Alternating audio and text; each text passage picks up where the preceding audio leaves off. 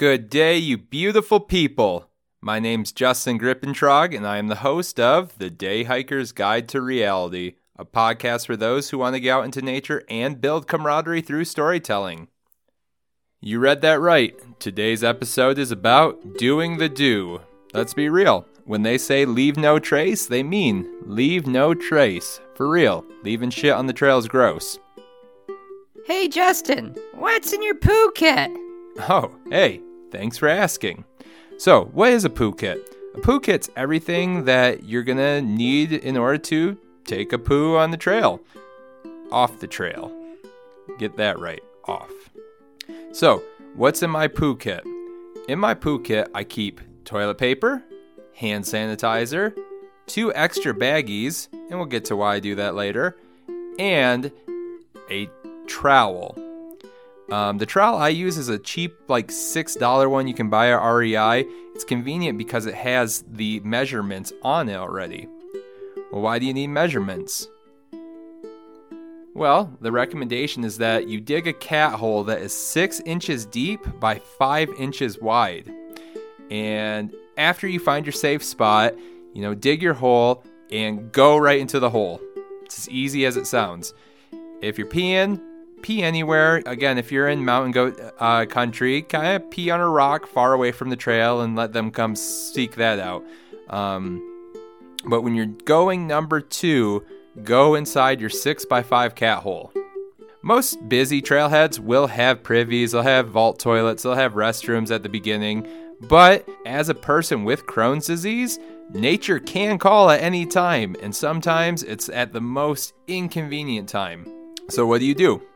Well, the first thing is, is you're going to want to get about two hundred feet off the trail and away from a water source or a camp. And this can be kind of tricky. You don't want to get lost. Getting lost, losing your way from the trail while you're deep in the backcountry can be a life-threatening situation. So make sure that you have a compass that you're checking. If you head west, you got to head east to get back. Or if you have something you can make a marker of to kind of guide your way back, do it. Do not lose the trail. Once you ensure that you're two hundred feet away from a water source, a camp, or the trail, you gotta dig your hole. After you squat down, you go in the hole, be sure to kind of mix it up with the dirt with a stick and then cover it back up. This way it will help break down the poo a little bit easier and nobody will step in it. It's a win-win. I guess it also deters animals from trying to seek out your feces, which is really gross, but hey, sometimes corn squeaks through. Deer gonna do what deer do. See what I did there? Imagine how pissed off a moose would be if he stepped in your shit. Just think about that. If you're using wet wipes, pack them in the small extra bags that you keep in your poo kit. Pack it out. Those won't break down like regular toilet paper will, so you gotta take that out with you. Yeah, it seems gross, but keep it in its own bag within the poo kit. Uh, it's the best way to do it. And if you're above the tree line, you know, this might gross you out a little bit. People with dogs probably won't get as grossed out by this, but pack that poo with you and take it back down to the trail. I've been on plenty of summits, and the ground's usually too rocky. You're not going to be able to dig a sufficient hole, and it is disgusting when you come around somebody's shit while you're up there. Uh, it's unnecessary, it's unwelcome, so don't be that person. Pack it out. Leave no trace, for real. Be sure to sanitize your hands after. You don't want to get diarrhea, you don't want to get any nasty bugs from your feces, so make sure you kill as many of those germs as you can. If you are camping or backpacking and you've already set up camp, it's not a bad idea to set up an emergency hole about two hundred feet away from your campsite. Again, speaking as a person with Crohn's disease, sometimes you just gotta go. And if you are in a panic and you feel like something might be slipping, it's pretty convenient to have a hole ready to go for you. If you find yourself needing to go on a narrow trail, get as far away and safely as you can off the trail. Being sure you're away and you're away from any source of water and you can dig a hole deep enough to go in. If you are above the tree line, again, pack the poo up in the bag, double seal it, carry it out with you. Again, it's just super gross to run into. And, you know, another pro tip, just be aware of if there are any ticks in the area or poison oak or ivy.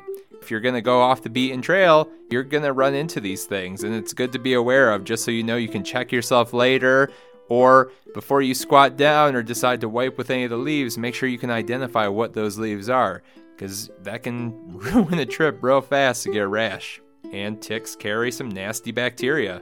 You know, I mentioned as being a person with Crohn's disease, sometimes these these events can come up real quick. And I can tell you firsthand, man, it's really nerve-wracking if you can't dig a hole fast enough and you don't have very much space between the trail or falling off a cliff. You know, it can be, be embarrassing, but try to get as much cover and as far away as you can safely. It's not everybody else's responsibility to know where you're at, at all the time, so don't make an awkward encounter out of it. So, do you guys know what a bidet is? Because, man, I grew up not knowing at all that people splash water on their bums. But apparently there are backpacking bidets. They're essentially little caps that you put on a water bottle that you can spray with. I did not know that poo was water soluble, and it just rinses right off. Apparently, some people use these little handheld bidets and just kind of clean themselves up. Make sure that you have your hand sanitizer with you after you're done to kind of clean up, but apparently some people swear by it. And to me, it looks like if you want to use a bidet, just carry an extra cap for a Smart Water water bottle on you with a little couple holes drilled into it. Uh, tack them in, use a nail, punch them out. I don't know if I will ever use the bidet technique. It, I don't know. It's probably cleaner, it probably feels better, but I just don't know. I mean, I think I'm too much of a germaphobe to use my other hand like that. But to each their own. I ain't judging. Also, while we're on this topic, has anybody ever heard the the, the saying that pee is sterile? Pee is absolutely not sterile. That shit bothers me. You know, sterile insinuates that it's free of bacteria. Well, there's bacteria in your kidneys. There's probably bacteria in a lot of urethras. You know, it's not all bad. It's not all like urinary tract bacteria, but there there are some bacterias. I would bet that lactobacillus or strep Uh, streptobacillus is in urine. That shit's everywhere.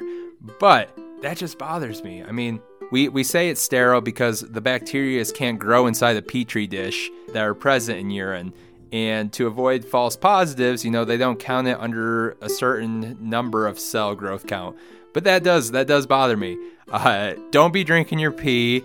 I know the guy from that one climbing movie says he swears it helped save his life. But, I mean... If if I read this right, urine is ninety-five percent water, and the other five percent are waste compounds and extra electrolytes such as salt. And I'm pretty sure that ocean water is ninety-five percent water and about three percent salt. So you can get super dehydrated drinking salt water from the ocean. I'm assuming the same would probably happen if you kept drinking your urine. So I guess all I'm saying is don't believe the hype against urine therapy. Uh, yeah, that's a real thing. Look it up. Urine therapy. Seriously, there's no known research that supports it. And, uh, you know, if you're if you're going to be drinking your own pee for health benefits, there probably should be some literature behind it. But again, what do I know? Science has changed numerous times about how we observe the natural world and we describe things. Uh, it didn't used to be so... air quotes, objective driven. Okay, okay. So there I was one time. I was hiking in Washington, and I hadn't had a crap attack in maybe a year, maybe since I had gotten diagnosed with Crohn's disease. And there I was. It was probably about ninety-five degrees. I was sweating pretty hard. I was wearing one of my favorite trail shirts. And as I was going, suddenly I felt my stomach, just everything inside me just kind of drop to the floor. And I, I, I can imagine you know this feeling. And I started sweating. And we're not talking just a normal ninety-five degree weather sweating. My upper lip started sweating. You know, you know, you know what I'm talking about. You've seen it before. You get it. Anyways, so my upper lip's sweating. My stomach feels like it's dropping out of myself. and I need to go, and there is nowhere. I come to the end of a switchback, and I look over, and there's a cliff, but then there's like the little room to kind of wiggle over, and I, I had to go there. And, you know, this might be a little T M I, but, you know, having Crohn's, sometimes it's loose. And uh, I didn't have time to dig, dig a hole, and I heard people walking by because it was a moderately traffic trail. And, man, I was so embarrassed. Uh, you know, I started growling like I was a bear, like, rawr, rawr, rawr, you know, keeping people away and such. Not really. I think that people kind of caught on and kept uh, about their business. But, man, it was truly embarrassing, and after I got done, I didn't know really what to do. So I I had to use the shirt I had on and a couple grocery bags I kept in my pack to kind of put it together, put it inside one of the grocery bags, put the other grocery bag inside the other, and I had a long sleeve Henley in my bag. So to finish this hike and head back to the trailhead about six more miles, seven more miles, I was wearing a Henley long sleeve shirt in the ninety-five degree weather, and it was humid and it was sweaty, and my upper lip dried out before the rest of my body. So I had that going for me. Not being prepared on the trail really can do you in. It can uh, really hit you in a low spot. Doesn't feel good. Nope. But hey, I got that out there, and I'm only human. Everybody poops. So there you have it. Doing the do on the trail. Pack your poo kits, get out there, and if nature calls, you're ready to answer. Thank you all for who keep listening to the show. I mean, I love y'all. You guys are great.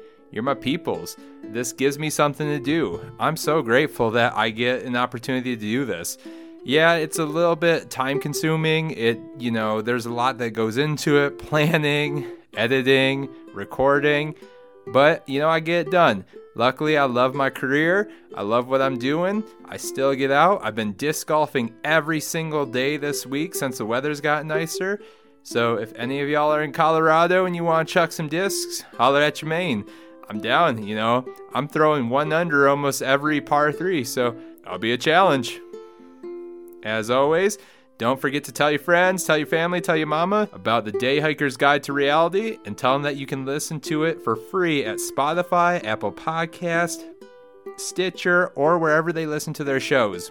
Don't forget to give me a rating and write a review and let me know how I'm doing. Until next time, hope you're safe, hope you're well, hope we're hope we're uh, seeing the light at the end of this tunnel. You know, probably going to need boosters for the next couple COVID variants. But that's okay. Life will get better. Catch you later, y'all.